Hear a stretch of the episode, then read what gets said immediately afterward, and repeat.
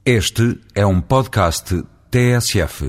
Perante a manifestação de mais de 200 mil pessoas ontem em Lisboa contra a proposta governamental de revisão do Código de Trabalho e o agravamento das condições de vida, o Primeiro-Ministro afirmou que não se impressiona com os números deste protesto, um dos maiores após o 25 de abril.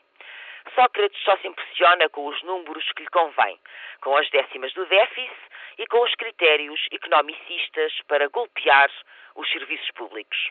Já os números que não encaixam nos seus livrinhos de contas não o perturbam. Os números do desemprego, das desigualdades, do aumento dos preços e desvalorização dos salários varre-os para debaixo do tapete. Este Primeiro-Ministro não tem, aliás, uma concepção sólida da democracia, na qual não é indiferente reclamarem 2 mil, 20 mil ou 200 mil pessoas. Sócrates também criticou a central sindical, dizendo que, apesar de estar envolvida num processo negocial, a primeira coisa que faz é ir para a rua manifestar-se contra qualquer solução que saia da concertação social. E qual é o problema? Condenável é criticar o Código de Trabalho de Bagão Félix, prometer em campanha alterar esse código e, à primeira oportunidade, defender exatamente o oposto e falhar todas as soluções que saíram dos compromissos eleitorais.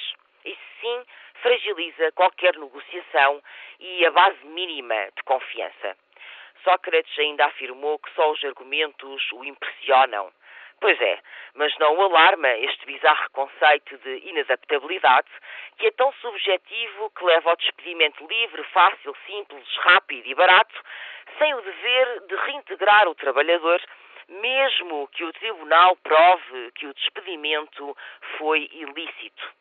Não o perturba a brutalidade do trabalho precário, com a proliferação dos recibos verdes, do trabalho mal pago e sem direitos, que já faz do mercado de trabalho português um dos mais flexíveis da União Europeia e que incute o medo, retirando o que sobra de voz aos trabalhadores, que assim, até ao manifestarem-se, correm o risco de perder o posto de trabalho.